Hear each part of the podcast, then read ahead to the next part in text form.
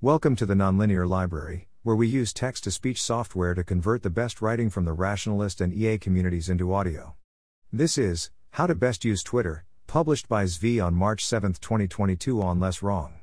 Note, while I do intend to write more about Russia's invasion of Ukraine, this post is intended to address this only indirectly rather than directly, by helping illustrate how to find other sources of information, and you are once again implored to rely on other news sources. I need to get inside the war's OODA loop to write about it usefully, which requires more dedicated time than I've had this past week.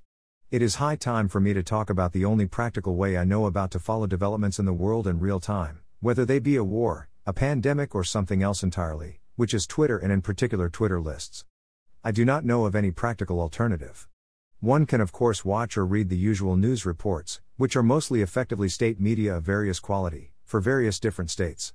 When you're reading about an actual war, the state part of state media becomes more prominent and harder to miss. The best TV sources for international events like the war that I have are Bloomberg, as far as I can tell, the closest thing to non state media, for the economic side of things, and the BBC World News for the more general side. Occasionally, I'll take a glance at CNN or Fox News or various other networks to get a sense of what they are focusing on. I have not attempted to directly watch any Russian broadcasts, but am curious what is the best option for that. For domestic American events, there are no non obvious TV sources I have found, and TV is essentially useless other than to know what the narratives are saying or to cover discrete events like debates, elections, or the State of the Union. Any kind of hashtag analysis is strictly forget about it. For written media, the usual suspects are what they are, so choose your favorites.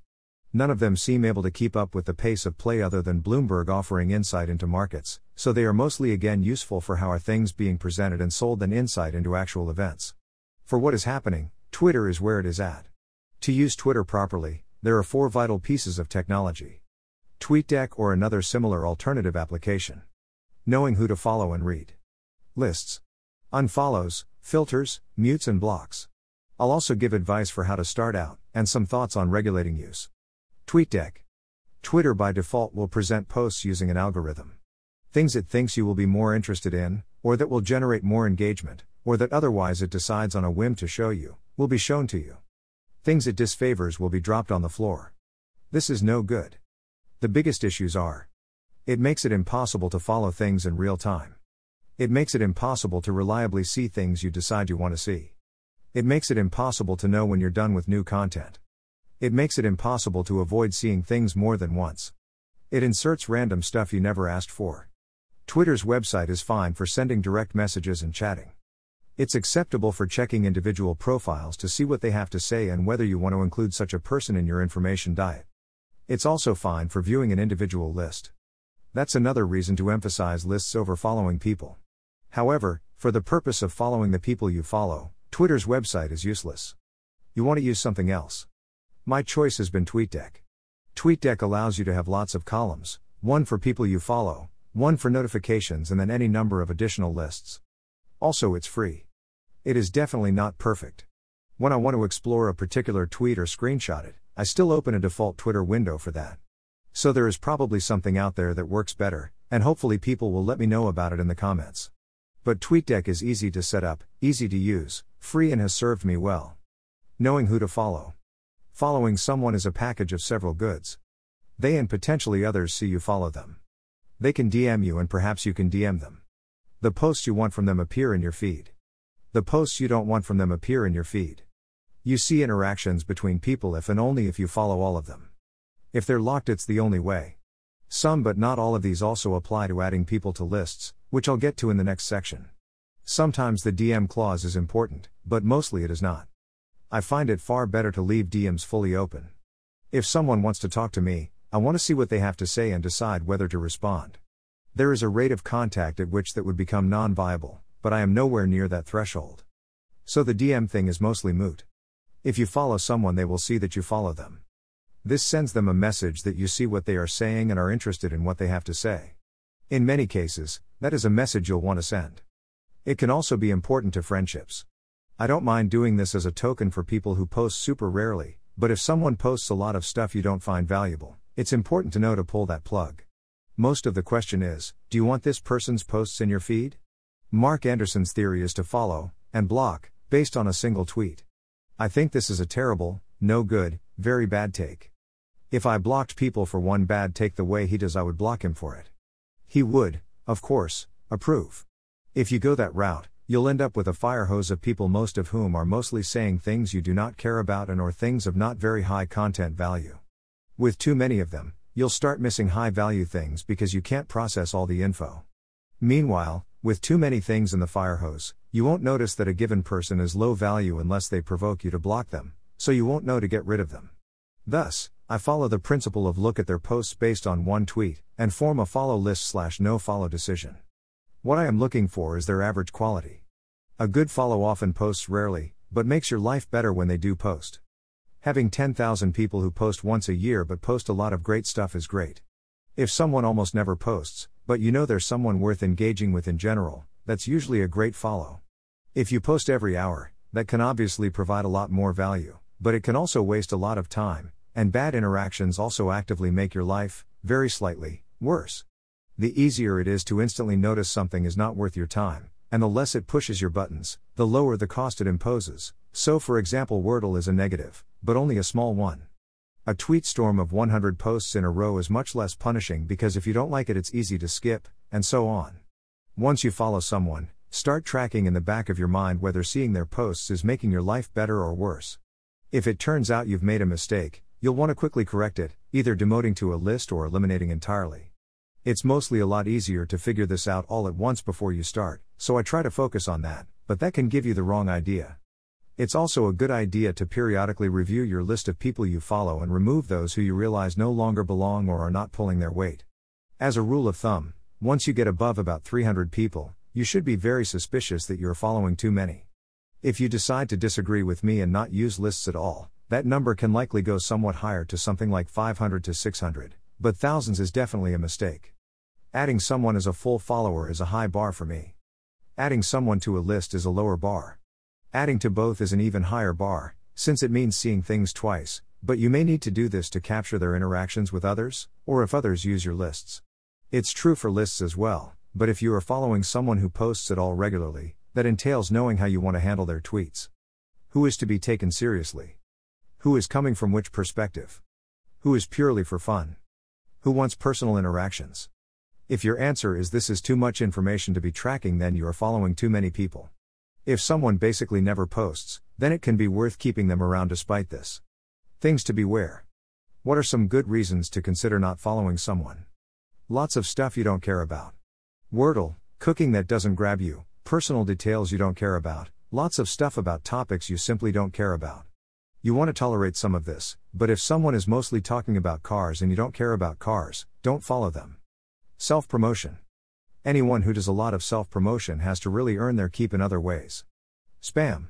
Especially if it's dangerous spam, but also if it's retweet this to win. Again, I find this is more costly than you may realize. Spoilers. If people ruin TV shows, movies, or sporting events you care about, sorry, that's simply not acceptable. I have a sense of when I consider Twitter safe versus unsafe, and during unsafe periods it's my fault, but if I need to be current on Mets games to check Twitter, that's not gonna work. Not safe for work. You likely want to make sure these are in their own list. Misinformation. Everyone makes mistakes and that's fine, but there are limits to how often is acceptable, especially if it's happening on purpose, unless you are fully aware of the problem and want to know the word on the street. Politics, especially political advocacy. Sometimes you want politics. I maintain a politics list, and if something sufficiently important is happening, you'll want to know but I believe strongly in keeping the strong forms of this mostly distinct, especially perspectives that reliably rile you up and make you angry, either at them or at the other side or at the world in general. That's not something you want to happen continuously. Just not that great. Someone had a good week and you followed them, but mostly they're just not that great. Pull the plug. Getting old fast. There's a bunch of things that are fun for a while, but which get old after a while. This can include gimmick accounts that are fun for a week and then that's enough, or less subtle stuff that can last longer. It's not them, it's you. Cancel bait. If you're in a sensitive position, following the wrong account might be an issue at some point. Also, you don't want to be interacting too much with anyone who has a tendency to take one mistake or disagreement and blow it way out of proportion, so consider steering fully clear. Lists.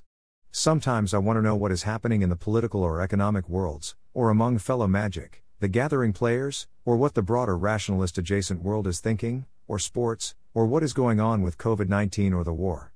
At other times, I very much want to ignore such matters, or only pay attention to extent they are important. Even if I want to read up on all the day's developments in the next hour, I'd rather do them one area at a time. Going back and forth between games and COVID and economics requires constantly shifting what programmers call state and is best minimized. By default, social media forces you to take whatever is on offer, but Twitter lets you avoid this via the use of lists. You should use them aggressively, whether or not you choose to roll your own. Lists also let you offer those lists to others. This gives a very large advantage to accounts that have focus.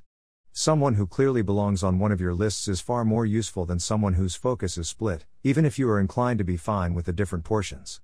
If you're not interested in the other half of what someone posts, that's a lot of de facto spam to filter out, and anything in the wrong mode can effectively be spam. For each list, the goal is to have enough people to get a feel for what is happening in the area, but not so many that it overwhelms, which tends to mean you want between 20 to 100 members depending on the details. Much more than that, and it's probably more of a fire hose. What list should you have? There are two basic lists I think essentially everyone should have the NSFW list and the politics list. The NSFW list is the one you keep private. By default, anyone can see who you follow, and also by default, those posts can pop up on the screen anytime you check your phone. It's good to keep at least one list where you put all the people who have things you'd like to keep to yourself, and it will often make sense to have two or more, either because they are different subcategories, or because there's a top one you want to check on the regular and that is similar to the secret version of follows, and a normal one for things you only check sometimes or don't mind missing. The politics list, here is mine, is there because you want to usually be uninterested in politics, but that does not mean politics is uninterested in you. Anyone who riles you up on the regular and isn't a very good personal friend goes onto this list. The usual suspects that tell you what narrative is from both sides should also go here, even if you find them wrong and obnoxious. You'll want all the top presidential candidates, many of the high officials, and representatives from not only in group but also out group and far group. This is so you know what they are saying during key developments, and by putting them on this list, you'll hopefully be in the mental state to not let it get to you. Having someone here is very, very much not an endorsement of any kind, it takes all kinds. Right now, of course, You'll probably want a particular war list for accounts that are covering developments there. I have one of my own, but I'm not ready yet to transition over to it, so I've been using the ones from Noah Smith and from Bob Gurley more, and this larger one when I want a larger fire hose for a bit. Rolling your own in this situation is likely not worth it for most users. Similar to politics, I have a list for economics. If you have other similar technical fields you're keeping up with, you'll want something similar. Naturally, I have a list for COVID 19. I keep it small, as it is only the people I want to check for COVID 19 but that I do not want to keep following post pandemic. If you have hobbies that form their own worlds, it's good to have a list for them. I have a list for Magic, The Gathering, which is a bunch of Magic players who often talk about magic things. I've become steadily less engaged over time, so this has been getting steadily more neglected and old school, and I rarely check it. I, of course, have a rationalist list. There are some quirky inclusions and exclusions here, and this list has the most people I also follow because it's important if you want to get the most out of such people to get the interactions, which have a lot of the value. In particular, it's worth noting that this includes a number of people who wouldn't self identify as rationalists, including the meta rationalists and the post rationalists, but also people who simply talk and think in the same way. It also includes one historian who goes on lots of insanely long threads because I don't know where else to put her. I have a list called Shameless Commerce, which is a place for accounts for restaurants, game companies, and related people who are very much going to spam ads at you or at least links to articles, but where that is something sufficiently relevant to my interests. I have another, private, list for musical artists and similar folks as a way to track tour dates and such, but it's hard to use because all of them are very spammy. I have an old list called comedians that should be self explanatory, but it turned out that Twitter wasn't a good medium for comedy, so it's mostly deprecated now. Finally, for public consumption, I have a list called football that I'd like to have more good members for, that is, for when I am watching sports in real time and spoilers are now fine. Keep your focus and use replies. My approach to posting on Twitter takes this very much to heart. Know who your followers are. For a while, my Twitter was focused on magic, the gathering, and games, so I would be careful about posting non magic content. Now it's more focused on rationality and COVID and the blog, and the majority of my followers don't care about games. There is certainly a time and a place to talk about games anyway, I'm about to stream, or something is happening with my game Emergents, but too much gaming talk would drive people away. You only care about the followers you care about. If it's mostly about the people you know, then it is of course fine to ignore the priorities of others, if they want in, that's their call, if not, that's fine too. Similarly, you may actively want to drive the wrong people away, such as when Dick Nixon loses some followers by talking about baseball and says good. When this is due to politics, I'm less of a fan. My solution to the focus problem is replies. Others only see a reply if they follow both accounts. So if I'm replying to a gamer or a games account, then anyone who sees it is probably interested in games. If I'm replying to someone into rationality minutiae, then I can go into the weeds there, and so on. One might worry that the world contains tons of accounts and everyone can only follow a few of them, so your chance of having the good pairs is small, but the world that counts in such contexts is relatively small. If you are paying attention, you'll end up following enough of the right people, and or including them in your lists. Unfollows, filters, mutes, and blocks. Whenever you see a post that makes your life worse, it should automatically trigger a soft check to see if countermeasures are in order. If you don't actively manage what you see and don't see on Twitter both on the addition end and the subtraction end, you'll end up with more and more junk and the experience will slowly get worse. For people who are being followed or listed, have they produced a bunch of value to you in the past? Are they providing something you value? If not, you should have a very itchy trigger finger when you get irritated. You can use this as a random time to realize you weren't getting much you care about. If you can't remember them providing value, either they're not, and or you're following too many people. For lists you check rarely, you need to have more tolerance in case you've forgotten why they're there, but even so, not overly much. Also, you can consider demoting people from followed to a list, or promoting them to be followed whether or not you also remove them from their list. If someone is super high value, it can be worth checking who they follow in turn. Filters are not something I use much. Once a filter is on, it usually never comes off, and you have poor feedback on whether or not it worked out, and a poor sense of the people in question. Sometimes it means you miss something important, so I get the sense I should tread lightly. Still, I probably should have set up that green square filter a while ago for Wordle and all that. Mutes and blocks are similarly one way, but much less dangerous, and much more necessary. I strongly disagree with follow based on a single tweet, but I totally agree with block or mute based on a single tweet. There are certain kinds of being an asshole that people worth engaging with simply will never do. Life is too short, pull the plug. But if the only offense is that they're an asshole, or being deeply stupid, or simply won't shut up about various things in ways that keep eating your time, that's what mute is for. Block is for someone who is actively working to make your life worse, or life worse in general. This can be commercial, like crypto bots. It can be that they're looking for people to cancel or yell at, or otherwise seem likely to quote tweet and start something or similar, so you'd prefer their eyes turn elsewhere. Another reason is that if they're making replies to your posts seem dumber or more political or enraging, then you want to make that stop. Or perhaps you want them to know for the satisfaction.